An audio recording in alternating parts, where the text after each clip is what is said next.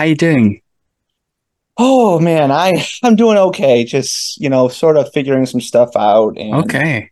you know, we're kind of making some um certain life decisions for the long run of what should we do? Should we do this and do that? Um not really, you know, correlates with uh cryptozoology and filmmaking, but it's sort of like, you know, we're at this point where we kind of want to do what we want to do and see if we're capable of doing it. Mm. So it's it, there's a lot of possibilities and just kind of, you know, yeah, just figuring things out. I can really relate to that actually. Um, I think this is since this summer, it's the first time since I started doing this that I made it my solo. I've made it an official company. I've made it my solo job Yeah. without uh, engaging in other, you know, contracts that we do in healthcare and other things like that. I've stopped them all. I'm Right. doing this, and finally, the fear is kind of creeping in. Whereas before, it was kind of well, you know, I could just do a three month or six month contract, go back and do some filming, write another book, etc., etc. No harm, no foul. Doesn't matter if nobody likes it or if it doesn't work out. And now I'm kind of like, oh, I better stop being nice to these guys. I really need, I really need them to buy my stuff.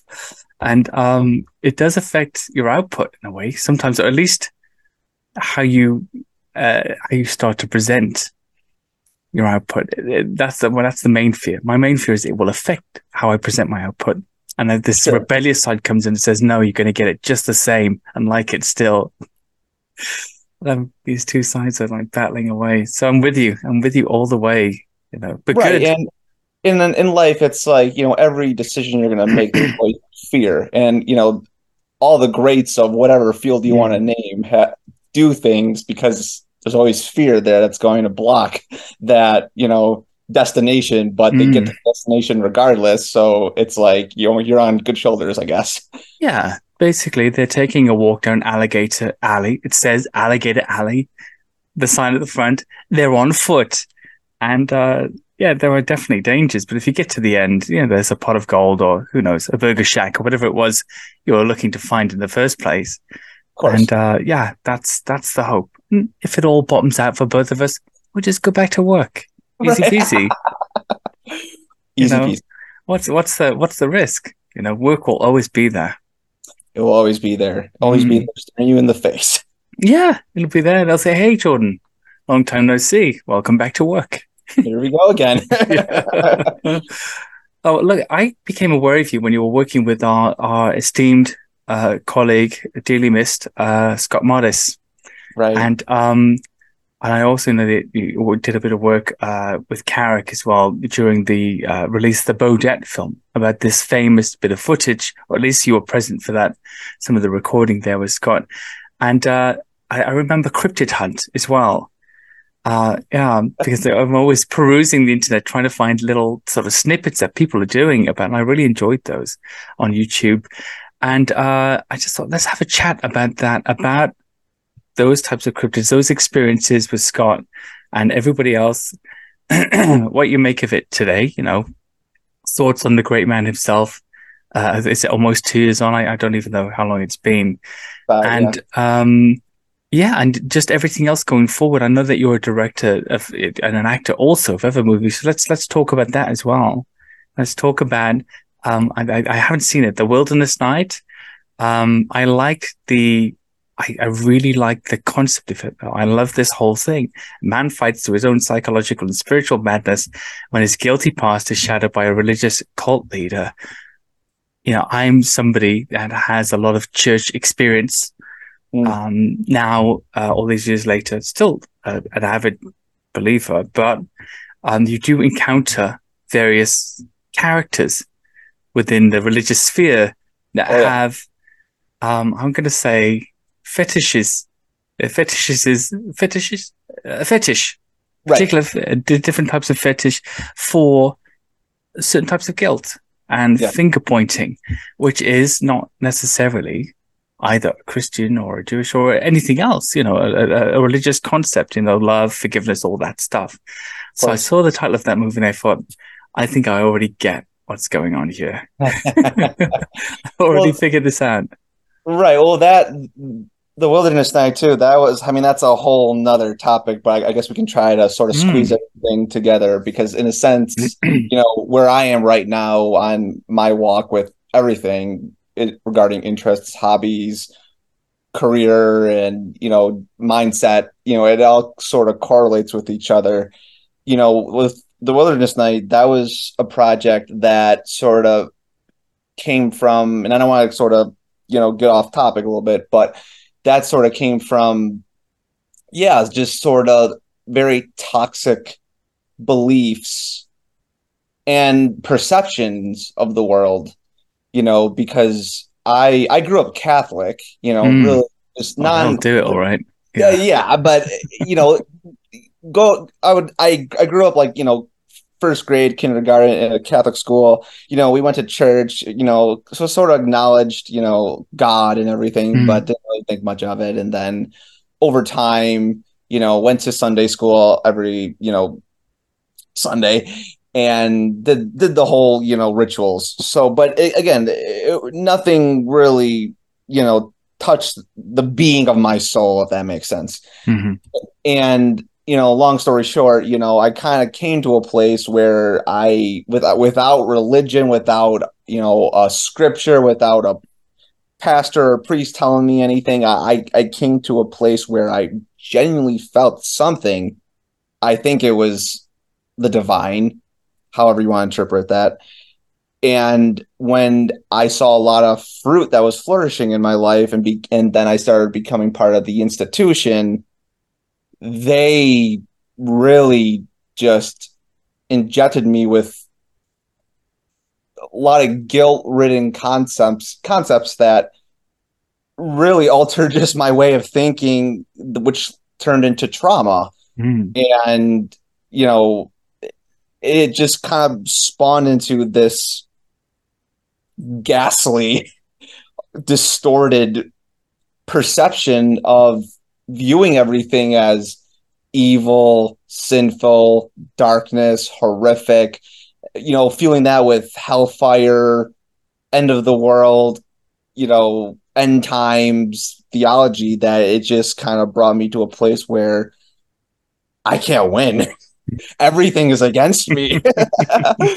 and you're trying so hard to, you know, be embedded and, you know, following the rituals mm. and the system but but then you come to a point where your body itself, your mind and your body is fighting mm. against that system.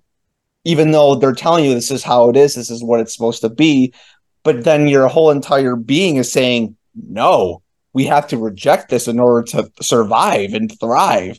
So I'm like, well, what is this? This is telling me this because they're using fear manipulation, but my mm-hmm. body is saying something else. Like it's reacting to the poison and mm-hmm. it's sort of cleansing my body you know it's giving me a fever i would say because mm-hmm. of all those teachings so yeah long story short that kind of birthed into the wilderness night where i wanted to you know make a film about that type of experience and you know it, it was a film that took like maybe gosh four or five years. And again, it, there were so many different ways of sort of bringing the picture mm-hmm. um, to the screen. But I, I found a story where I, I thought that, you know, it should be a lot about your own personal experience because with any writer, artist, filmmaker, whatever, you know, your personal experiences, your personal mm-hmm. insights mm-hmm. are being being brought to the screen. Yeah. And the greatest fulfillment is seeing somebody else reacting to what you've experienced and that's the, the, greatest joy mm. in the world and you know and of course during covid that when the film was finished you know a lot of people were at home and i i, I felt like it didn't really make a necessary impact as i wanted it to but you know we we won a few film awards, which was great.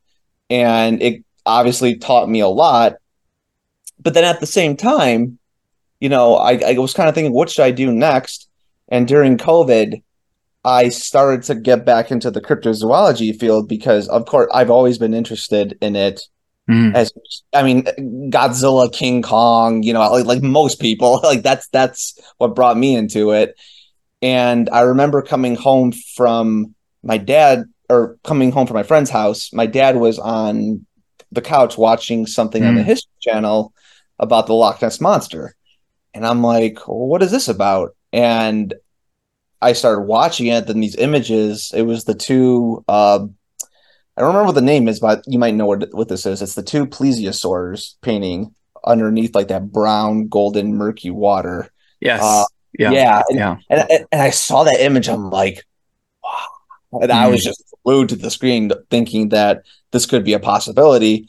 And then this is the early days of the internet. So this is like what, 2001, 2002. Mm-hmm. and I just kind of went thrived in everything I could on the Loch Ness Monster, and then of course Bigfoot came up, Mothman came up, and then it just became a smorgasbord of like, wow, these things might actually exist, mm. and that the, the child in me, the little exploration child, mm. was just was so excited to get involved, and from that moment on, you know, I I wanted to make my own show. It, Like it was an instant where after I got into this field.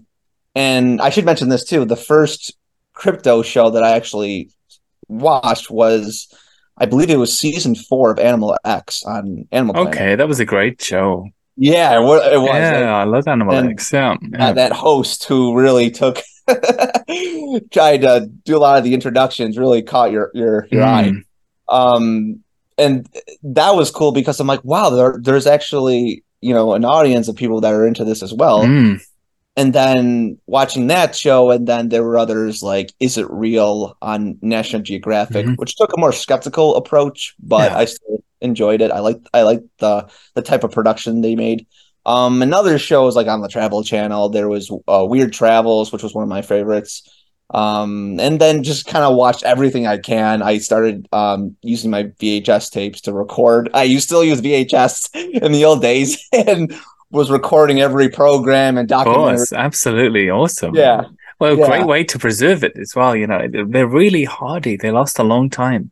Right. Yeah. And they're, I think they're still maybe in my parents' house somewhere in the basement, wow. but we never labeled. I don't know why we never labeled anything on. Oh, that would be a really two, three hundred tapes, right? I had yeah, something like so, and, and i yeah, and I destroyed a lot of tapes too with mm. a lot of mm. rewinding and fast forwarding. But that was that was the you know sort of growing up and getting mm. into cryptozoology, but also filmmaking as well and that sort of thing. So yeah, it kind of all connects. Well, I think that's a it's a it's a great journey, and it's great to know that a lot of those programs uh, really stuck with people. For me, it was um, being you know a little bit older. It was uh, sort of first some first time I, I think shows of Arthur C. Clarke's Mysterious World and reruns of uh, Leonard Nimoy's In Search of and, and things mm. like that. That really sort of first grabbed me in. But that period that you're talking about you know, when Monster, uh, uh, Monster X and all these other programs were on, I think that was like the first revival period. And that kind of thing actually led on to things like Finding Bigfoot and other shows, which actually wouldn't be around now if it wasn't for that small revival that happened in the early noughties. Right. You know, this and with History Channel and uh, perhaps a bit of travel too, other people like that doing these things. And I even wonder, would there even be conferences now or anything going on at all? Or would we just be going to, you know, to Maine once a year to Loren Coleman's International Cryptozoology Conference? There'd be like 200 people there who are really, really into the subject, but no one else. And it seems yeah. to have made uh, an arena in which we can all get involved. I mean, what's your opinion on that? Do you think there's, there's scope for uh, a wider, wider group of filmmakers and researchers to actually jump into these subjects and start creating good content? Yeah, well, I've noticed now, especially maybe even like 2015, 2016, I started noticing that, you know, and, and I've, I've always had like certain high points where I'm really into the subject, and then there's times, weeks, mm. months, years where I'm just like, oh, whatever. And I've noticed, especially in, in, the past, yeah, like 10 years, it's really taken off mm. pulp culturally. Like it's been in the pop culture, mm. you know, spectrum, but now I see it everywhere. I see a Bigfoot cutout every you know street I go on. Almost, I see a Bigfoot bumper sticker on someone's Mm. car, you know, front or back. You know, I, remember I remember I t- I think this was during COVID too. I I asked my wife, "We're gonna go to a certain park. Let's count how many Bigfoot cutouts we see." Oh, really? We saw, we saw four. In a in a park. Yes, in a park. so, well, not not in the park, but like like driving towards. yeah. and, like Sorry. Yeah. yeah, seeing seeing the just diff- different um like houses and neighborhoods having Wow. these different cutouts, and I'm just like, oh my gosh. But even even with the documentary like feel too, I've noticed too that's really taken off, Mm. especially on YouTube and Amazon. Mm. Where I mean, even today, I was sort of just kind of refreshing my mind on certain topics, and I noticed just there's just so many Bigfoot documentaries. Just Mm. on even the most Tons. abstract, you know, stories and legends, which is in itself interesting, but it's I I sort of take it now as it's sort of like Marvel Comics, even with the Comic Cons. We're in they- that Marvel Universe stage of the Bigfoot story. Yeah, absolutely. Yeah, I agree with you.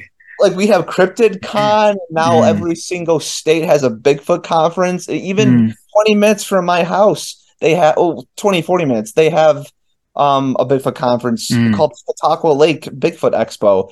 And I think that was started in 2012, but I'm like, it's everywhere now. Mm. Everywhere. So and there's it's like a double-edged sword where it's great because you know there's not a lot of you know embarrassment because of these taboo subjects Mm. at the same time,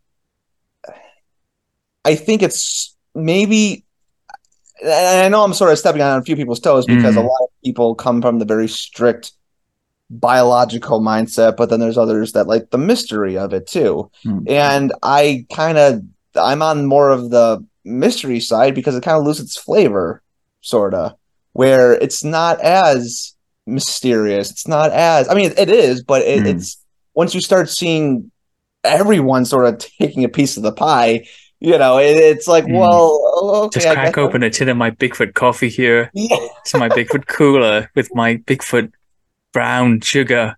right. Um, yeah. and taking my Bigfoot supplements, you know, my Exactly. NMNs. Yeah. Yes. Yeah, Yeah, and yeah. I and I think it seemed like finding Bigfoot was sort of Yeah. the what really started it all.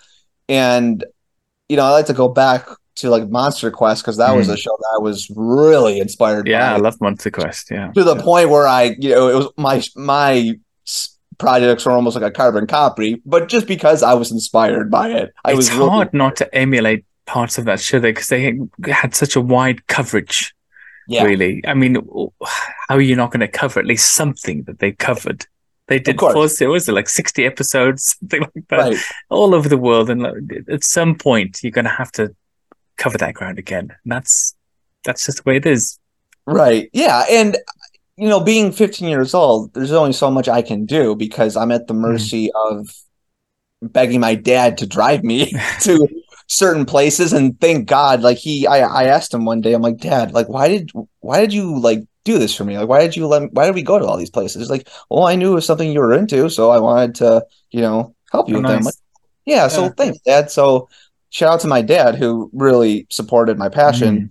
and that was that was the blessing but it was also the downfall of cryptid hunt because you know we went to lake champlain that was the first place well fun fun and fun fact um we drove there this was like i think 2007 we drove there for a day and from where i live it's about a six hour drive so we we, we we got there first time being there and we we were really interested in talking in speaking to a local witness. His name is um earl sprague earl Mhm. sprague.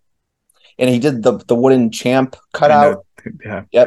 He was he was also featured on one of the uh, Discovery Channel Hmm. documentaries, but we wanted to find him because he he really appealed to us.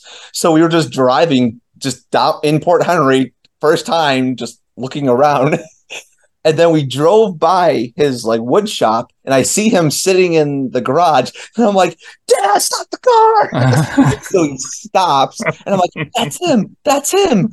So of course I was excited but nervous to talk to him for the first time. So I mean, I said, "Dad, can you talk to him?" So he goes in, you know, to, to talk to Earl, and then I walk in, little little fourteen year old Jordan with my little camera, Wow. just, just start asking him questions, which was really cool. And then we just kind of drove around, you know, just around Port Henry, Mhm. and then we drove back home. And I'm like, why did we do that?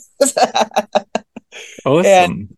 yeah, and again, I think what a yeah, dad. I- yeah, and yeah. I think he really, I think because you know it's just to get out and explore, which which is something that he wanted to do. But obviously, you have a lot of cool Mm. pros that goes with it.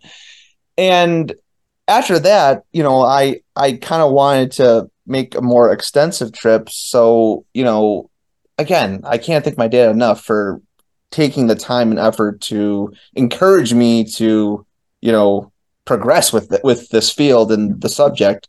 And then we went to Lake Champlain the following year. So this is our second trip, and I made phone calls to as many people as I can. And this was the time of the internet where you can type someone's name in and their Mm. phone phone number pops up. I don't think they do that much anymore, but they did back back in the you know the mid early days, I should Mm. say. And that's how I found Scott. I just I typed in Scott Mardis. It had a Vermont. I bet Yeah. he just picked up the phone well. He just picked up the phone and we Hey. start, yeah we started talking for probably like thirty minutes or so, and then he gave he gave me the number to uh, Gary Mangiacopra, who I Yeah. think recently Oh wow, yeah, he did, yeah. What a what a Yeah, great and- researcher. Yeah. Yeah, he, very underrated, in my opinion. Um, and I started talking to him, and we became good friends. And he sent me a lot of like just just boxes, like Mm. like like ten pound boxes of Mm. cryptozoology papers and mem- memorabilia and VHS tapes. And I'm like, I was overwhelmed because I'm like, I, I can't process all this. Wow. but but he, I think because it encouraged Gary to see and Scott to see Okay. people, young people in the field that were Mm. taken seriously.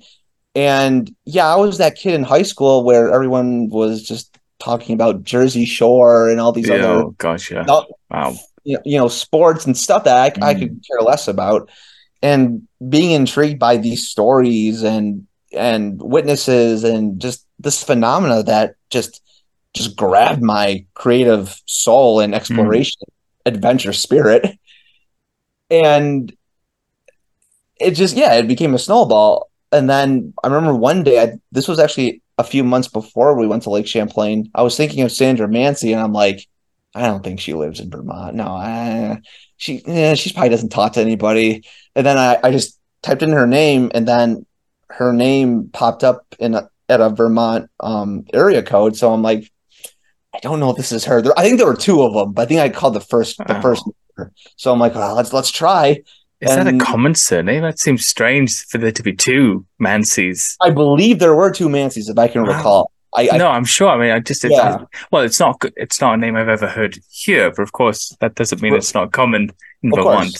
Yeah. right and i was going to call her because i wanted to have permission to use the photo Mm. so i called her i was so nervous and i don't even remember what i said i just said hey my name's jordan blah blah blah can i have permission to use your picture? And i don't even remember exactly what sandra said because it was all i was so nervous. I just couldn't think at the time.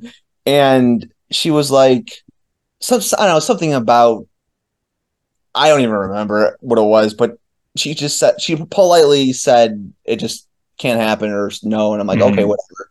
I hung up the phone and then i'm like what if i interviewed her so, like she said no That's much better than the phone. Yeah. yeah so maybe i can at least interview her and she was impressed by that and said sure i'm like Nice. wow and of course the little kid inside of me is like it's like you're talking to the creator of godzilla it just, it just that's just that was my mindset where i was just this because i was so passionate about this field Mm. talking to these these these figures that She's were a piece of history. Yeah that's basically, the, yeah. Yeah. that's how I viewed it. And I these are people that I looked up to Mm. who are sort of, you know, they're sharing these stories and they're not part of the mold of society in my in my eyes. Mm. And we went to Lake Champlain back. This was, I believe, July twenty fifth, two thousand eight. And you know, I, I I called so many different people. We interviewed a, so many different individuals. We felt just it, being in Lake Champlain, Vermont, especially.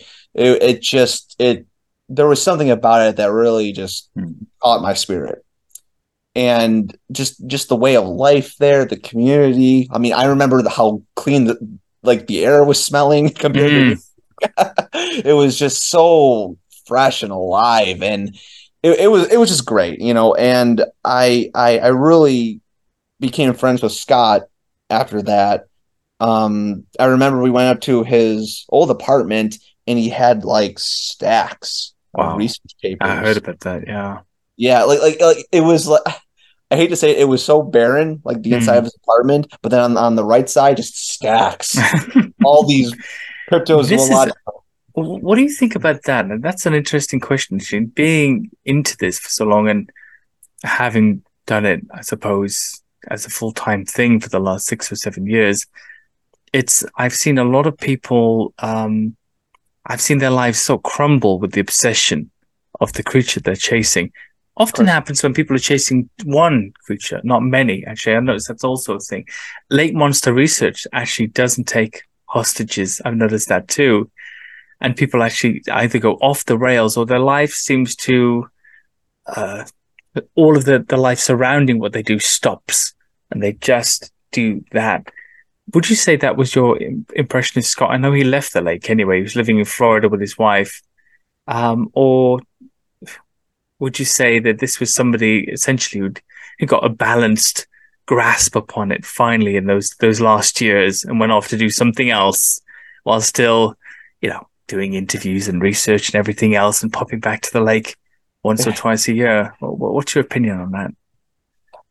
The thing with Scott, I, I remember because the times that I did call him to like you know just talk about the subject, you know, I rem- I think he was at work the one time, mm-hmm. and I mm-hmm. heard like, the cashier like ka-ching, ka-ching. Okay. So he was talking to me as he was you know helping customers, and I knew from a previous interview he did on a different um, documentary, I remember he said there's not a lot of good jobs mm. and he had to suffer a lot of bad jobs just to stay in Vermont. Mm. And it seems to me that the drive drove him to not really pay attention to that, to the hmm. cares mm. of the world, the anxieties that all of us feel. Mm-hmm. And I think that was very interesting because to this day, I always think of Steve Feltham from mm. Loch Ness.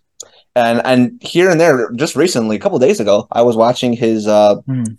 when he was leaving his home and going to Loch Ness on his van. I think it was like 1994, 94 or something, or something yeah. like that. Yeah. And I and I just listened to what he's saying, and there was, oh my gosh, like I, I, here's someone that took what he loves and what mm. drives him, and he's like, I want to do something with my life that actually means something and what 30 years later you, you ask him mm. again and he doesn't regret a thing he loves it and that's kind of what how i saw scott too because mm.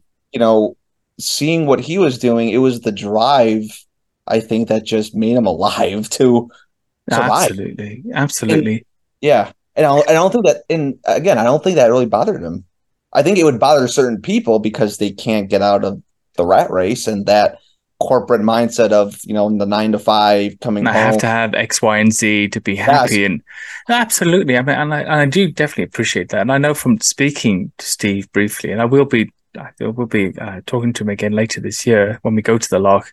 Um, that he took this big chance, but he had something to take with him when he went there. And he's also an artist in a way as well, a graphic designer. So he had skills he could use. You probably see the little wonderful models that he does. People post them on his page all the time. I've got one from 2012. People look I got one 30 years ago. You've got one and the great photos. So there's, there's that there. There's a commerce. Everybody comes to the van in Dores, you know, beach. He talks to them. He's there. So there's this whole, it's almost like having a store in a sense. And Loch yeah. Ness has got like 250, 300,000 visitors a year for the loch for Nessie. Whereas Champlain, I noticed when I was there, like Champlain, that the commerce surrounding Champ is actually very low. There's not a lot of Champ stuff going on. Really, you'd expect for this huge place. There's great water boats, uh, water sports, and boating, and all this other stuff on this in this wonderful area. But I thought, wow, they haven't really exploited this Champ thing very much here. That isn't that odd. So I think if anybody was based there, as a researcher, it would be a little hard to kind of you know, bring the money in in an, in any other way than just you know having to slog it out in a local convenience store or factory or something like that. You know, working in the silos. Right, and from my mindset, I think they're the two places from the New York side and Vermont side, Port Henry would be considered like the champ mecca, champ center, mm. but also Burlington has a few like mm. you hmm. know um, dedications to mm. the culture, and I think because now they just announced too that they're having another champ festival in oh, August. Oh, great! I believe that the first beginning, yeah, beginning of August, I believe, and I think because the the organizers who are running the Champ Festival, I think that's what they're trying to do. They're hmm. trying to kind of give Champ, you know, its sense of what this is where it belongs, and this is what mm. this is what happened. This is almost the history of Lake Champlain in mm. a hmm. sense, which you know is is great. And I sort of look at it too, where I always wonder because I guess the Loch Ness monster is sort of the poster child, the, mm. the, image of modern day monsters next to Bigfoot, obviously. Mm. I think a lot of the lesser knowns, you know, they're still they're. I guess that's kind of where they're categorized. They're the, they're the lesser knowns. They're you know, Champ is number two, or Ogopogo is number three, or vice mm. versa. But it's always Nessie's always the top. So I think you know, I think the locos or the locals, excuse me, have embraced it. But I think at the same time, I mean, you you walk into like a certain shop, there are some like little champ souvenirs and yeah, I got an umbrella for the kids when I was there, and yeah, know, like a plushie t-shirt and things, yeah, of course. So, in a sense, I guess again, it's like a, I see it as a double edged sword too, where it would drive the tourism, but it also, in a sense, hasn't been tainted by hmm. pop culture at the same time. At that, I see, yeah, I see, you know? see. So I kind of see it that way almost where yeah i love you know going to a champ or a bigfoot festival mm. or a conference and meeting with people who are seriously involved. Um but at the same time as you know probably and all, scott certainly too you know there's a lot in this field that are in it for the wrong reasons. Yes more for themselves and I'm, I'm laughing at, at, and I'm reading you loud and clear. And um you know we've all experienced a little bit of that. I've I've uh, not only experienced it from that direction but several others and several other disciplines because I cover lots of cryptids and other things too over the years. And I think it, one it's uh, it's to do with my f- failure to be able to shut up when I need to. That's a problem and right. nobody likes to be sort of, I suppose, given the uh, the blunt truth by somebody who seems otherwise quite polite and softly spoken. It takes them by surprise, and um, it's almost more of an offence actually than some mean person telling you they don't like you. So um, I don't know. You know, there is that. There is that, but it's in every single genre. If you go into the paranormal, they've got it. If you go into mainstream science, they've got it. You know, the ones that, that believe, uh, you know, uh, even with, you know, uh, you know uh, geology and archaeology and everything else like that, dinosaurs, everything. yeah. feathered dinosaurs to the you know the the pre feathered all this stuff. Everybody's fighting each other and ragging out the other guys and trying to destroy their careers. It just seems to be human nature. Right. And I think there is a danger in a sense when, yeah, with, with any career or field, you know, once this becomes your identity mm. and you're known as the lake monster guy or the mm. Bigfoot guy, and you take that with pride, and then once somebody comes in and starts, you know, dismantling the the, the identity, you're you're you're losing yourself mm. and everything that comes with it. Because if you don't know yourself, and you only know the side of your identity as a monster hunter or a cryptozoologist, mm-hmm. then that brings out a lot of ugliness that yeah, you know we've all absolutely. seen in all sorts of fields. Or, you know, Jordan, you could be that guy who was there from the beginning for the first 20 years when nobody cared. And now everybody wants a piece of it. And here they are tramping all over your territory. Yep. And I oh, hear people say, my sites, my locations. And I often ask them if they own the land out of its public land. And if they don't own the land, they say, well, that's clearly not yours. You're just there. And it's a research that you don't get to keep it. It doesn't belong to you. Okay. And um, you know, a normal respectful person, if you're occupying the area, would sort of make contact with you, ask to sort of pop along and be shown the ropes. That's a polite thing to do, but they don't really have to. They don't need to. You know, it's, it's just a courtesy call, really, to say, Hey, I'm thinking of popping along to places you pop along to. Are you cool with that? Um, or are we going to have problems? You know, that, that kind of thing. It's, it's awkward. It exists everywhere. I personally, um, don't like to hide information. There's lots of groups out there. So we're doing research and you've got to be a private member and we're not sharing it. I'm like, well, why are you doing the research then? Why even yeah. do it? If you want to discover stuff, and okay, maybe don't share the exact locale because you don't want people trampling through there if you're looking for Bigfoot. That's that's different. But, but share your results. You know, this is the whole point of what you're doing. It's amazing, and I think um, I should be interviewing you, but I'll just say this one bit. um, I think that um, we're in a post-religious society in the West at the moment, but we still have that need, post-corporate religious society, that need for religious belief, communal religious belief, and that's yes. why people get so offended with these subjects because you're essentially um, doubting or uh, besmirching their belief system Yes. And that's why they're so mad at you. Otherwise, they'd be like, "Oh, that's interesting. Well, I think this," and just move on. Right. You know? Right. Yeah, and you know, of course, I've. It, it's it's hard because I there were, Carrick and I actually talked about this too, where a lot of the people that I used to really look up to, who were, I guess, my idols, who mm. I really saw as man meeting this person one day would just change my life because look at them. He's looking for monsters as a living. Oh my, like who does that? so, you know, I, I, I want to meet him. I want to be his friend. I, I want to get to know mm. him.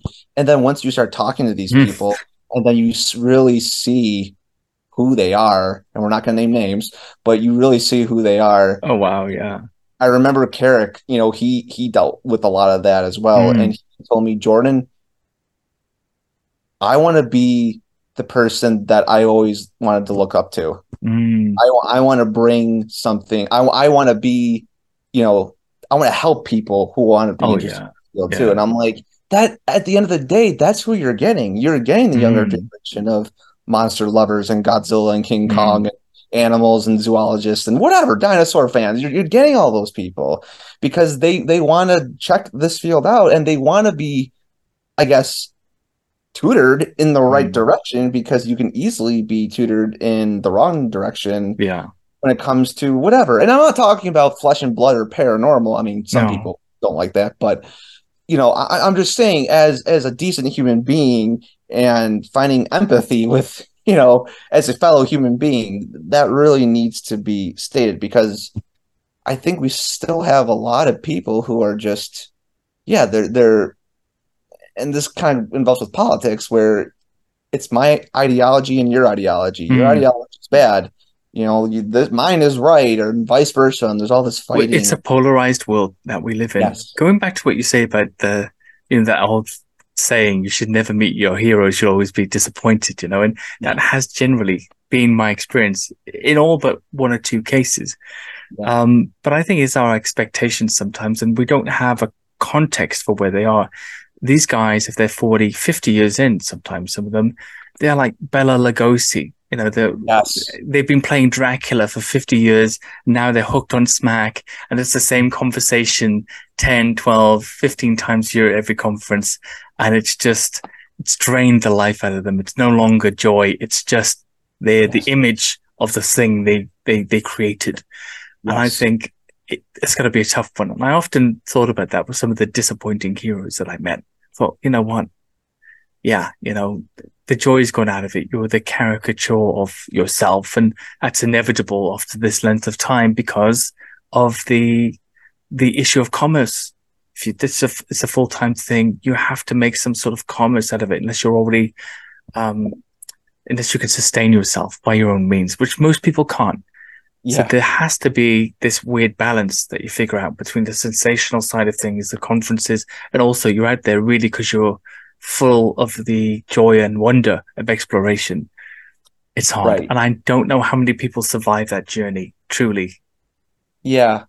No, you're right. You, you hit the money. And I, I, I think genuinely too that, you know, the the recent conference I went to as well. Well, not even recent, just I guess in general, just sort of looking at even all the podcasts Mm. and like YouTube um live Mhm. shows and and I guess it sort of ties in with the documentaries as well because even with documentaries, I've sort of noticed that they're all carbon copies of the same. It's the same. I said the algorithm. Yeah, it's the same Mm. witnesses. It's the, it's the same mindsets. Mm. It's it's the same. Even uh, like I can't I can't handle watching, you know, any type of paranormal show on cable. I, I just can't do it. The the spook factor is just so overdone. Mm. And I know that people people like a good mystery and spooky weird stuff. I mean, that's kind of what got me into it. But at the same time, it's it's just been so Yeah. Uh, it, it's overdone, and Yeah. it- it's kind it's sort of becoming now where you can go on like a Netflix or any type of streaming service, and you find all the ghost punning Bigfoot Oh, paranormal yeah. shows, and it's all these scary looking things where And all the copies. I can't believe it's not ghost hunting. You know, it's like or Alaskan Bigfoot killer or killing Alaskan Bigfoot, something like that. I Yeah. saw the other day. Yeah. yeah, So it's a bear. It's clearly a bear. yeah, and it's it's really disheartening because I, well, going back to Scott, Mm. we filmed literally his last documentary in the summer of 2021. Now the fun, the I shouldn't say funny, but the the random fact was Scott really wanted to get Christine Hebert, who saw Champ on land, because he really thought that you know she's you know she's up there in age, and he was Mhm. nervous that one day you know she might he might not see her again. So he's like, we really need to like get her story as almost like her last interview. So I'm like, okay, can you call her and Mhm. let's try to set something up. And I know she's been interviewed on so many different projects, and I Mhm. actually didn't want to interview her because she's been interviewed so many times. So I'm like, I guess I'll interview her again. And this is what really caught my eye with her. So we did the interview. You know, she had her her two land sightings with Mhm. by herself and with her mom. So Oh, I this is by the shack, right? Yeah, y- yeah, the Yeah. I, the the boathouse. boathouse. Yep. Sorry. Um, Right. And I was just kind of setting up my camera, pointing it away, setting up my tripod, and she looks down at me and she points like, "How long?" I'm like, "What?"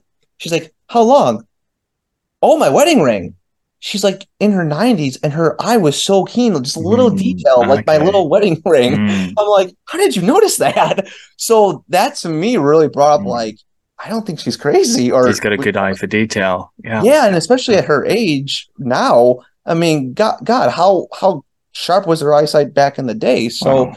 and you kind of have to bring this to to to fact where if she's hallucinating, number one, Mm, she should be hallucinating all the time if she lives along the Mm. lake and seeing dinosaurs everywhere. So you kind of have to wonder that. And if someone's hoaxing her, yeah, that's maybe a possibility. But in the Mm. dead of night, right by the water, who seeing knows? two dinosaurian type um, uh, masses, you know, trundling through the water out of the forest.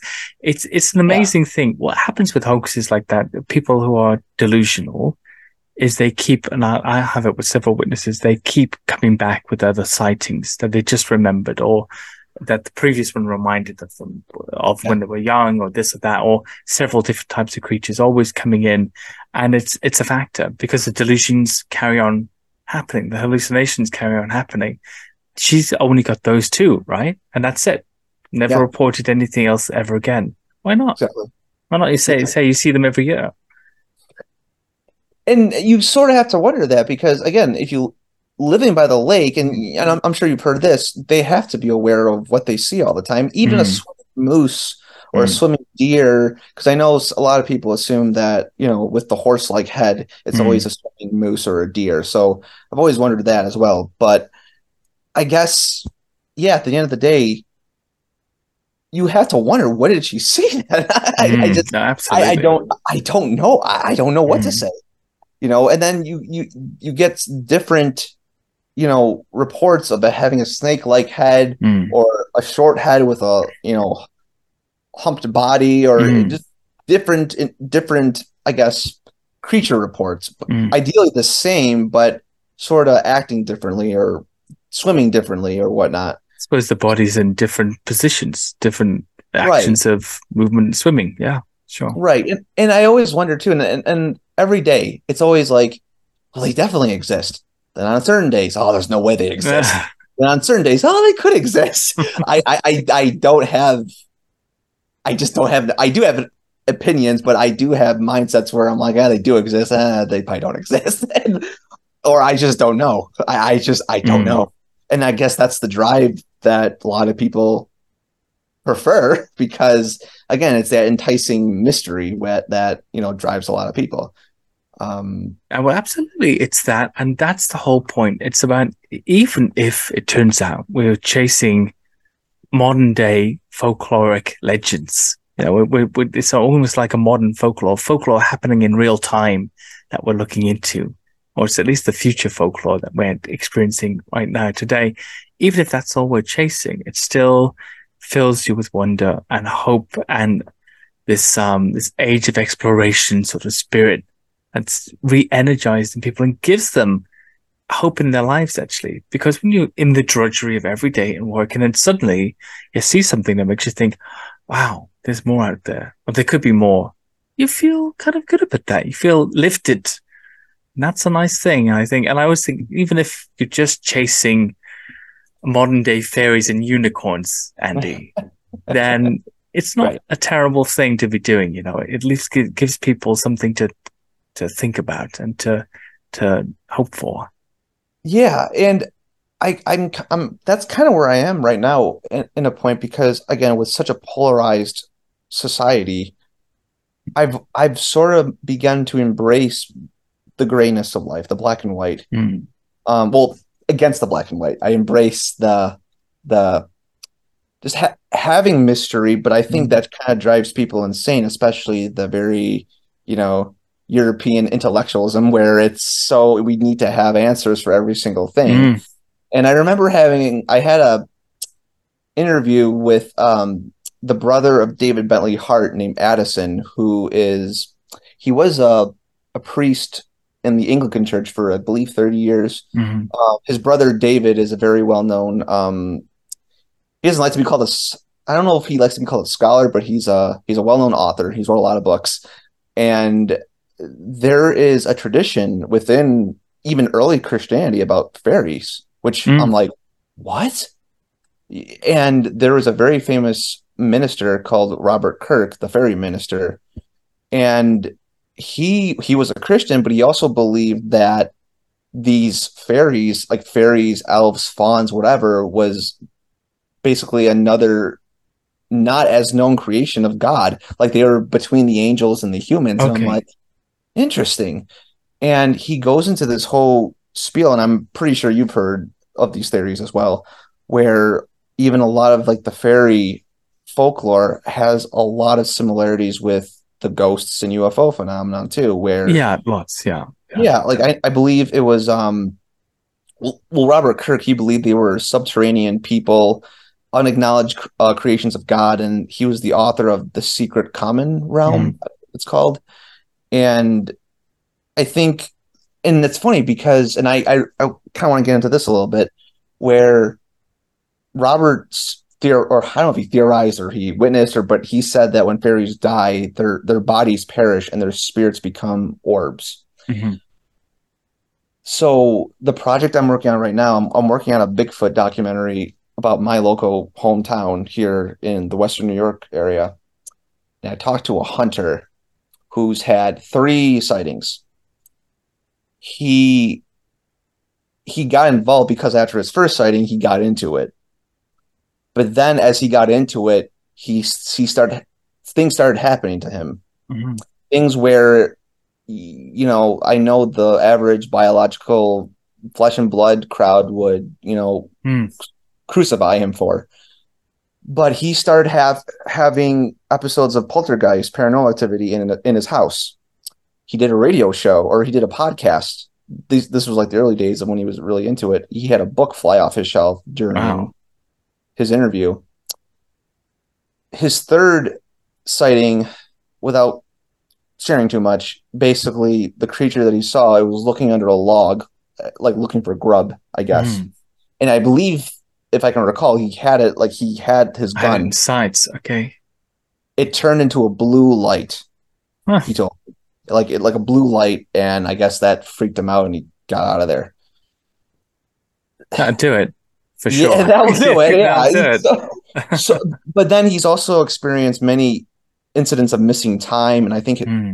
his um, I don't I don't want to paraphrase too much, but I'm just trying to remember Mm. exactly what he's, he's told me. But he, I believe his his friend, either himself or his friend, had moments of missing time when they were in Mm. the field researching, and they couldn't explain explain it. So again, and there's other people too, like Doug, Doug Hajicek, you know, Monster Quest, you know, Mm. Very scientific of flesh and blood. No, Doug's talked to me about the the orbs and all the different things. Wild, wild, And the weird globe alien invasion of his back garden. yeah, Yeah, yeah, yeah, and I I wonder too because you know John Keel, Mothman Mm. researcher, he you know he he saw a lot of parallels with the paranormal and and fairy lore, and people even describe Bigfoot as an overgrown fairy, and people describe you know Bigfoot doing same things in the woods like ghosts would do in a Mhm. house, not sounds, weird noises, smells, and everything. So again, I'm not saying this is what it is, but it's no, like but I mean, it's it's worth entertaining. I I yeah, think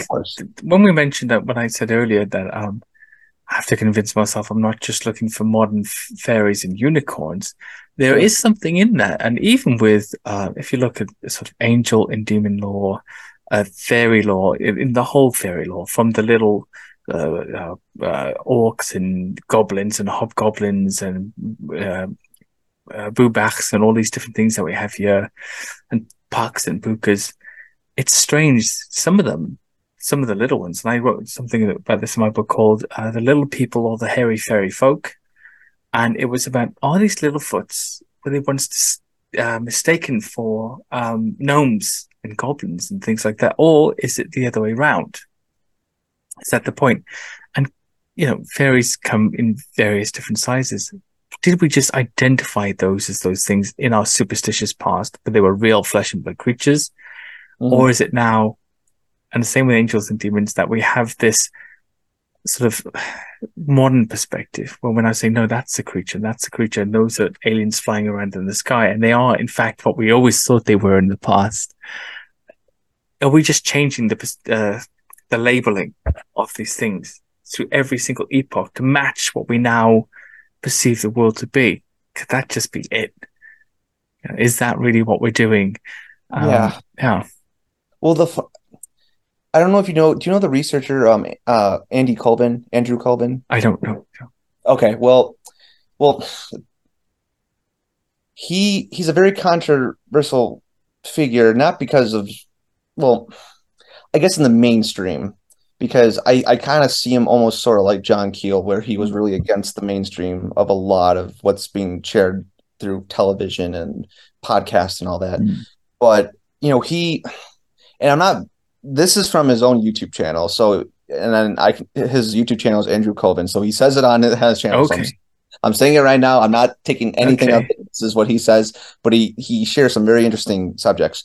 Um, he said back in the '60s, there, and I don't know, I, I don't, I don't know how he verified this. I've been wanting to tell him one of these days. I'm going to have a conversation with him, but he said that during the '60s, the CIA used cryptozoology as a front to spy on other countries. So, Hmm. like looking for Bigfoot, Sasquatch, or Yeti Okay. Yeah. you know, they would look, go into like the Himalayas, but the front was to spy on whatever.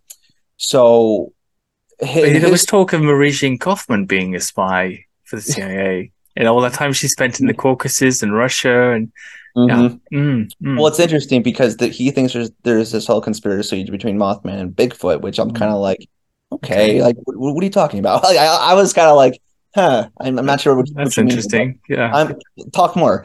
And he he was basically saying like there were times where so during Mothman when it, when it was being seen in Point Pleasant, his family and this is, you know, record, this is online. You can listen to any interview he gives. His family encountered it and if I remember correctly, after they encountered it, they started getting these like supernatural gifts Okay. where his cousin or vice versa was invited to work for NASA, or he does work Mm. for NASA. Um, Andrew was actually invited to, I believe, Harvard. He had a scholarship to Harvard. I don't know if he went or not, but he, but they, they, they something Mm. intellectually, psych, psychologically, consciously. But they were kind of uh, boosted. They were upgraded. upgraded. Yeah, Yeah. and Booster pack. yeah. So I mean, I've I've heard stories like this, not with Mothman, but Mm. just other phenomena too, where you you hear stories like this all the time. So I don't know if that's true or not, but he he always viewed Mothman as a superhero that was fighting against the Men in Black. Now this is him as a kid. Wow. So, and he believes too that pop culturally, it's the Mothman has taken on a very negative, dark, evil, Mhm. dark angel entity tone, which in his mind is for some reason that that is sort of Yeah. the projection that they're trying to make it. Just can't live that bridge incident down, huh? You? Yeah, yeah, and in, in his We mind, made that- one small mistake and they never let you forget it. right so again i i've sort of wonder too where you know like why are certain people so obsessed with keeping the spooky factor Mm. of zoology but who, who knows I, I don't know It sells, basically. Yeah, it sells. Yeah, that's and actually, the Yeah. flesh and blood aspect of cryptozoology is a low sale. It's the low sale end of that of that pool of commerce. I know that because it's something I've stuck to religiously for years. And the temptation to sort of ghostify and all these things has been very strong because you see all your paranormal buddies, you know, with their thousands upon thousands of views, just because you want people to know what you're doing. And you say, no, no, this is a flesh and blood thing. And looking at this evidence and these footprints and uh, hairs. And people are like, yeah, that's really cool. That's interesting. Anyway, more ghosts. And, uh, that's just, it's just how it goes. So I think it's about that. Yeah. When I, I was most surprised when I first went to a cryptozoology conference in, um, in the US. It was at, it was CryptiCon actually in Kentucky. And the amount of sort of Ouija board type stalls and everything Yep. there. And I thought, is this like cryptozoology? Is this like a seance conference? Like, what the hell's going on? It was religious in, um, in tone because it is Yes. a religious belief. You know, it's a, it's at the very minimal, uh, uh, lowest point, it's a philosophy. Yep. And I was just like, okay, this is weird. You know, I thought we would be like just a bunch of Bigfoot guys, a few Nessie advocates, and on we go. You know, Yeah. Didn't think I'd Yeah. be looking for Ghost Girls and all these other shows. Well, they that's kind of be, I'm sort of noticed that too, even with like yeah, like the Mothman Festival too. There's there's a lot of vendors. I mean, they they even say too that the Mothman was a positive creature because it Um, sort of brought it it made Point Pleasant survive. Like that town is alive and thriving right now because of it. So who knows? And I and and that's kind of the what you sort of need to get to because once you're involved in this field, you're you're going to experience all these Mhm. other things too, and you kind of have to come to a point trying to understand like what what is this and what is that? What does this mean?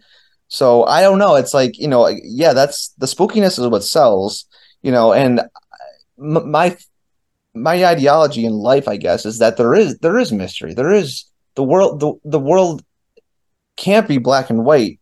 And I'm not talking from a negative perspective, but I, I believe in good. I believe in empathy for for everyone, and and I, I I try to see the world, yeah, more through a lens of, yeah, there's like enchantment. I should Mm. say Mm, there's a very Yeah. big disenchantment with society. mm. I- I- and I think- reality for sure. Yeah. yeah, yeah, and I Mm. think because re- insti- institutional religion has done a terrible job, and great. even our education system has done an awful job, just Mm. equally, they're just as bad. Have really dissented, just yeah, really.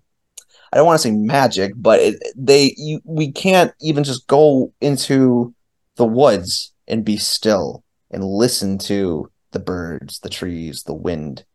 I mean, this is not new age. This is just simple living of life. we're- we're- Just Yeah, this is nature. nature. Mm. Yeah, and I and I w- really wish there was a more enchantment view of looking at the world. Because I remember seeing an article that, that says, you know, left brain thinking is really what's going to kill society. Mm. This rigidness, you know, yeah, black and white. This is the right path. That's the wrong path. Just do away with it all. You know, I really want to become part of, you know, a life of that acknowledges mystery, but not be so superstitious about it, but just acknowledge that, yeah, things do happen. And if you want about the claim of, you know, extraordinary claims require extraordinary evidence, Mm. I remember I didn't brought that up. Addison, David Bentley Hart's brother, uh, brought that up, and he's like, "That is the stupidest quote I ever heard." I'm like, because you can't take something that's material, you know, ex- an extraordinary. It's material. It's it's it's equally as extraordinary. You know, he I it's I think the problem he sees is seeing something that's paranormal and making it more out there. No, it's mm. part of society. It's part of the world. As Paul Eno says, tomorrow's paranormal is going to be tomorrow's science. You know, it's that doesn't mean. No, but just look at some of the things we understand already uh, that would yeah. have been firmly in the realm of the paranormal many, many years ago. Even from a biological standpoint, I always talk to people about uh, what did the first person that dove below the ocean and and witnessed an octopus not only take upon the, the color of the object it was sitting on, but its shape. What did they think about that animal? That it had supernatural powers, probably. It was a magical creature, right? We know exactly how that works now, how it can do that. But to somebody 2000 years ago, that would have no explanation whatsoever, other than it was imbued with magical powers. Right. You know, that's it. What other explanation could be? Look, it's a rock. Now it's turned into a rock in color and shape, a spiky rock. That was a smooth animal. And yeah, right. But now we're like, yeah, well, that's because the octopus has this and these photophores and that's how it changes. That's how it works. So perhaps orbs or mind speak or infrasound or any of these things dematerializing, um, cloaking, whatever people want to go for. Perhaps they're yeah. just as easy to explain if only we had the chance to examine the creatures that were exhibiting these these um, biological powers. And I've always wondered too, like even with Bigfoot being, let's say Bigfoot is a flesh and blood animal mm. and it's in the woods, it's very smart, sure, great. But even just one misstep, it it ne- we never it never has. Well, you've heard encounters where it gets hits hits by a car or mm. just or it, people shoot at it. Yeah, that does mm. happen. But how come? I've always wondered why why there's millions of trail cameras out there. Mm. I mean, we, mm. even I would say even in very remote areas, people people go to those areas specifically for that reason. Yeah. For that reason, exactly. And how come even a juvenile? Because you hear stories of juveniles being crazy and climbing trees and doing mm. wacky stuff. Why hasn't why haven't we captured even just a glimpse of even a juvenile just waving or just something? Something. It's it's really it, it, it's very, very troubling. And I think we should have, because if they are animals, and yeah, okay, perhaps they can smell us. Perhaps it's the same as, you know, a trail cam in the woods stands out as much as somebody coming into your house there where you see the bookshelf and putting a completely new book on the shelf while you're out. And you come in, so straight away you go, the hell, something's weird here, right? What's going on here? That's not my book. Yeah. And you, immediately you know your own terrain. So perhaps there's something in that, but at the same time, it's a bit of a get out of jail free card. You know, they can see the lights, they sense the infrared, all of this stuff. They hear the shudders, they can smell it.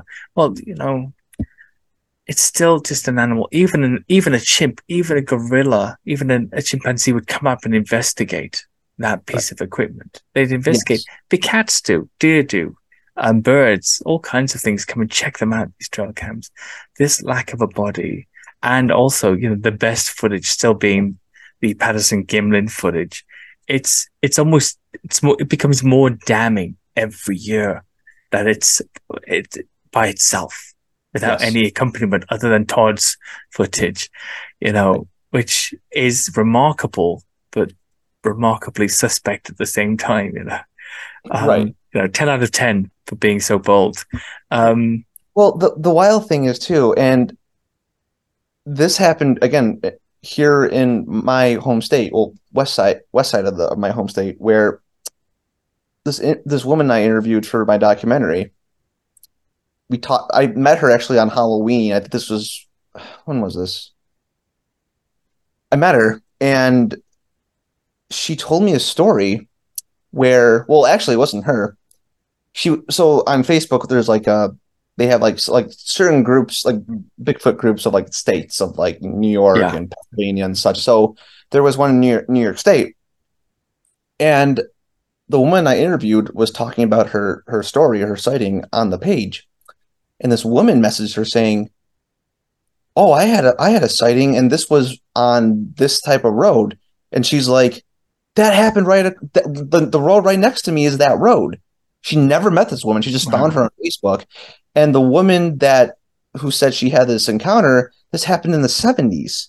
So almost like 40, 50, yeah, 40 years before Wow. she's had stuff on her property where she was in the woods with her cousin and she can hear this thing crashing, roaring, breathing, ch- running. She didn't see it, but she hears this enormous thing crashing through the woods and she was traumatized by this Mhm. thing. And then 40 years later, I'm talking to this other woman right up the street, up on the hill, who's having stuff happening on her property Wow. where her her her horses are being affected by it Hmm. her dogs are being affected by it where her mother is waking up in the middle of the night and sees this thing looking in the glass So that's it. I mean, the anecdotal reports, that's really, and the footprints to a large degree as well, but that's really the strongest aspect of this because you have such a, a wide array of witnesses from such varying backgrounds. Many of them with no skin in the game whatsoever. I mean, they'd never heard of a Bigfoot. They didn't know what it was. They had to go searching online to discover what they'd seen.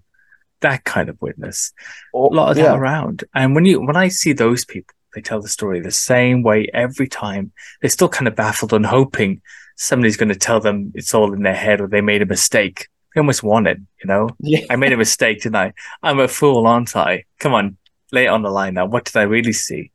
right Those are the best witnesses to me. The antagonistic witness, the one who doesn't want to be a witness. You know, my absolute favorites. funny enough i've known this guy for many years he made fun of his wife he's from ohio he made fun of his wife because his wife believes in bigfoot but he was the skeptical. Hmm. You're insane. I'm smart. You know i know everything. You're ridiculous. So then one day he wanted to go hiking in one of the the, the state parks. And he's like i don't feel like it. This is like five in the morning. And his wife is like oh you should go. And he's like oh fine whatever. And this is like early spring. He's taking a walk. Nobody at the park. It's just him. He's taking a walk and he hears howling or whoop like whooping. Whoop whoop. He hears it up, up on the ridge he's like oh what's that? He hears another one down in the ravine. Whoop, whoop, whoop. so like two different ones. He almost thought they were communicating. He looks over. This thing is standing there. He it was a white colored like a shaggy dog like shaggy hair. Huge i think eight foot tall seven foot tall staring at him. And that petrified him. Mm. this is the guy who made fun of his wife was like this is ridiculous there it is right in front of him and i asked him what did you do after that well i couldn't go back because this thing was blocking the way going towards my car and then he said and from what i remember i believe it turned around it ran without making a sound Wow. and I'm like, what the hell?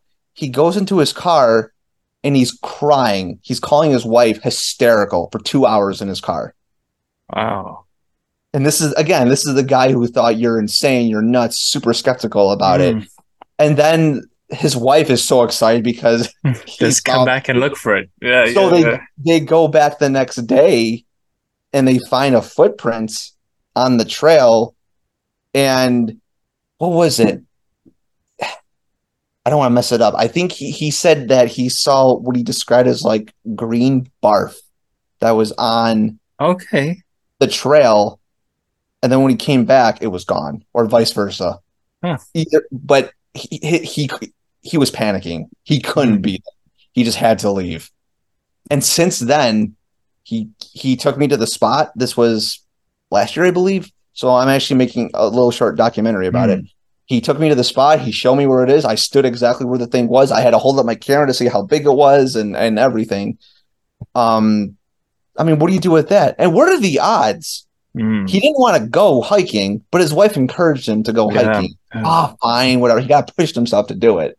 And lo and behold, and you hear stories like that all the time where it's just in the most, you're not thinking about it, you're just doing something because you're doing it. And then, And he's in the, the primary times, the dawn and dusk, the dawn and dusk times, you know, the twilight times when Mhm. many animals, especially predators, are about, you know, they're about good hunting he- time. exactly. And he told me because I was walk I was driving with him. He's just telling me, yeah, sighting happened over there. That woman in that house saw this thing over there. Like he's just pointing out all these different sightings, and he said there's a house that goes further down from the park where he was at where they encountered a white Sasquatch, white wow. colored or colored shaggy haired, whatever Sasquatch. Has to be the same one. Uh, you, what do you say with that? I mean, yeah, well, ideally. well, that's the point. I've talked to so many people like yourself over the years who I believe, who I don't believe are suffering from any mental affectation of any kind, or no. or uh, they're not seeking attention, and all different types of sightings. They just mostly would like you to tell them that they made a mistake. That's kind of what stands out to me when that person has that aspect. Come on, so what? You know, I probably saw a bear or a deer or, or whatever it is, didn't I? Yeah. I'm like, well, doesn't really sound like it. You know, doesn't sound like bear behavior. Doesn't look like a bear. Um, don't know what to tell you. It's even weirder here in the, in the UK when you get British Bigfoot sightings because that's that's a puzzler. You know, mm. it's a puzzler. So how do you explain that one away? And people are convinced, like completely convinced. There's nothing. There's no bear here. There's nothing that could mimic something like that, even uh, even for a few seconds. Uh, there's well, some pretty I, shaggy hippies out there in the woods from time yeah. to time. Well, and yeah, yeah, and you kind of have to talk to like you talk to people who spend their time in the woods all their life and they never seen it or experienced mm. it. My my funny enough, actually, my my uncle, I I share him these stories and he's just like okay whatever like yeah. like it just does doesn't connect to him at all. I actually went camp camping with him. This was a couple years ago, 2019, summer 2019, and I was telling him about just you know people I've talked to, and you know we're in the right setting or in mm. the cabin. There's woods around us. Perfect time to talk about it. And the following October, so this is a couple, yeah, a couple months after, he goes to the cat to the camp, and he has like these um, native like um, instruments like drums oh, yeah. and like yeah. being on the drums. Mm. He loves to like chant into the into the wilderness and hear the owls. It's just very he's it's very a, a spiritual moment for him. Let's just okay. say. So he was doing that, just kind of singing and doing everything. And the next day he goes there. Either it was the next day or the next trip up. He mm. goes to his camp. Somebody was imitating his voice. Wow. In the down in, in the ravine where he heard and he and this now imitating his singing or his speaking voice. Literally his voice, like, imitating his singing voice. Uh-huh. And he's two miles this off the beaten path. This is like rural woods. Wow. So never heard anything like that. He he lived in the woods. Like he he spent a year in the woods by himself. Okay. Like this is like the seventies. He's one of those very eccentric guys. Okay. But he told me, Jordan, I like peed my pants. I ran to the cabin, locked the door. It was it was scary. And he was like, he's questioning, what the hell did I just hear? Yeah. And he's just thinking, Sasquatch? Now I'm not saying it's a Sasquatch, but this is just what came to his mind. So, and this is right after I tell him my story. So I'm like, am I feeding him something to so he would believe it's Sasquatch? Well, of course, it's in the memory banks now. But yes. I mean, with that kind of with some of the weird people out there, you kind of want to hope it was a Sasquatch and not some psycho down there that's been watching you and now wants you to know that exactly. they were listening to the other day when you're doing your chance with your nephew.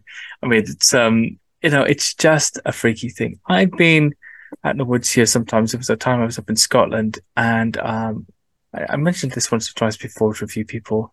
I was looking for Loch Ness, actually, for, for Nessie, but I went up into the Great Glen Highway there. It's really heavily wooded. It's really, it was January, so that nobody was around either. It's loads of felled trees. And as I was coming down this steep incline, about two hours away from the town, so not really far, a good walk, I looked up and the incline was kind of like this. And uh, I thought I saw a humanoid shape duck behind a tree. It was a millisecond in my mind. And then suddenly I thought, ah, okay, if that's real, one, that's either a person or the thing you're looking for, and it's hiding from you. So you've got two options here now. Either if it is the thing you're looking for, Sasquatch, then one that's a real animal and you have to, you're two hours away from town. You have to deal with that situation and it has to deal with you and decide what to do about the situation. That's, yes. do you really want to be here? Because it's a make or break situation. Two, if it's not Bigfoot, it's a freaky ass human hiding from you and following you through the woods. Almost that's worse. that's worse. Well, this Yeah. this was cra- crazy story. So the guy who encountered the white Bigfoot, who Mhm. didn't believe in anything, he was going to the same park, and he had a thermal camera with him. Wow. It was just him and his wife, and this was like Mhm. in the dead of winter. He he likes to go in the dead of winter because it's like no one no one else no one else is out. Hmm. So he goes into one of like the parking lots. He's he's parked there. He has his, his scope on, and he sees a car that comes in like one o'clock in the morning. He's like, "Who the hell is out here?" Even though he's out there, you know, looking for Sasquatch. The car parks, and like three or four people come out of the car, and this is they're parked in like total darkness, like Mhm. black. And he's looking in his in his thermal camera. All four of these guys are walking towards him, and he gets out of there.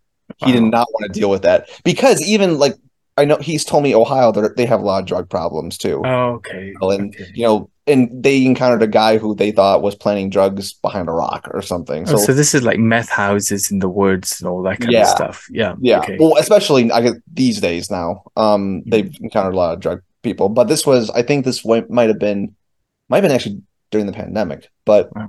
But still, it's like, you know, you don't know who you're going to encounter, and even people who might do harm to you, too. It's like, you know, I'm not saying there's a murder on every corner. No, of No. course not. It's just like, you know, you just got to be careful of your surroundings. You're and- already isolated, basically. You're isolated. You're out in the Yes. woods uh, at a strange time for four individuals who can't see you to get out of their car and start walking towards your direction. You know, Yes. And they're not even acknowledging or saying hi or help. They're just quietly walking towards how you. far away were they? Ooh, I think they were maybe 100 yards or less. Okay, so that's. I mean, uh, do you think they could see him or? I, I think they just turned, they went in, they turned their lights off, and then Wow. they're trying to conceive themselves. They didn't, they didn't do a really good job because they were right there. But I think in the cover of darkness, they were creeping up, but then he saw it, he got out of there. Wow. It's it So- there's so many strange things that go on. We were uh, filming a documentary recently, and this is something I didn't really know about. I've heard stories before, but I just didn't think about it. We were in uh, Exmoor, which is in uh, Devon. Yeah, Beast of Exmoor, yes. we, we were looking for the Beast of Exmoor, and we were up on this uh, sort of big mount, and um, there was a car park not far away, but like a really small one, middle of the countryside. People often go up there for walks, and there's all these kind of um, moor ponies wandering around, you know, really cute little horses. Anyway, we're out in the middle of nowhere, and we had this drone, and as we're coming back towards the car park, we heard this kind of moaning. And I thought, what's going on there? The whole car park was full of doggers, couples and whatnot that, I, that come to meet and do things. And I was like, oh my goodness, like, what the hell? How are we going to get back to our car? Oh. So uh, one of the, the drone pilot basically, um, he flew the drone over, and it's got a huge searchlight on one of these DJI kind of drones. Oh, wow. Just put the searchlight down, and then we heard some sort of shouting, and then a, a whole bunch of car doors shutting and zooming off into the. And I just thought, like, he cleared the car park basically before we got back, and I just thought, oh gosh, you know, that would have been so greasy, such a greasy thing. And I just thought, oh, like these are the these aren't the perils I was expecting. Yeah. You know, um, Right. there you go. Yeah, it's a greasy world. Um, so- Well, funny, crazy enough, too, Salt Fork State Park, which is known for Bigfoot in Ohio. Um, the guy was telling me a story where someone was just driving down, and these Mhm. two pickup trucks just came out of nowhere and was pinning the car. Wow, they were trying to like, you know, skin him off the road or rob him. But like, yeah, like it's been it's been happening a lot too. So again, you- you're you're dealing with you know the paranormal, but then it's Mhm. like dealing with other you know flesh and blood people that are People. good, that can do things too. So yeah, the people. you just got to be careful. Gosh, um, I probably will leave it there, Jordan. But I just wanted to um just ask you to let everybody know where they can find you. Where can they find your films? How can they get in touch and uh, give you sightings, which I'm sure you'd be very happy to receive. Sure. Well, as of right now, I'm actually working on a new YouTube channel. This is kind of like my um my film my YouTube channel and film company. It's called Whispering Hollow, Uh-huh. and it's basically and I've been kind of fighting over exactly what I want to do with this channel. And this is really just going to be my own journey of things I'm interested in, especially with cryptozoology and all the documentaries and stuff I filmed already that haven't seen the light and day in like mm. two or three years, which I want to get out. So it's basically going to be a channel really dedicated to, you know, folklore, supernatural, God, but really my again, as we talked about, re-enchanting the world and seeing the world through a right-brained creative art lens. Mm. You know, just really trying to get away from the negativity of being mm. very black and white, but embracing the gray, embracing not knowing. Okay. Which I think people really need to, you know, will find some sort of healing. And you can find me on Facebook, just Jordan Warner. Um, I'm working on. I'm really behind I'm trying to get a, a, a website and everything. I just it's been kind of crazy, but I'm I'm working on uh, a lot of projects right now with this YouTube channel. So I'm hoping to get out. Hope maybe this weekend, tomorrow, even Monday. I don't know. We're it's just talking to somebody and trying to get a few things done. So uh, hoping it will come out sooner rather than later. Well, I think you know it sounds really amazing. I I can't wait to see it. You know, um, revived the new reformulated Cryptid Hunt, renamed, rebranded. Get out of there because I used to love that. You know, so it's uh, it thank would you. be good to see something from you again online. Jordan Warner, thank you so much. Thanks, Andy. Appreciate it.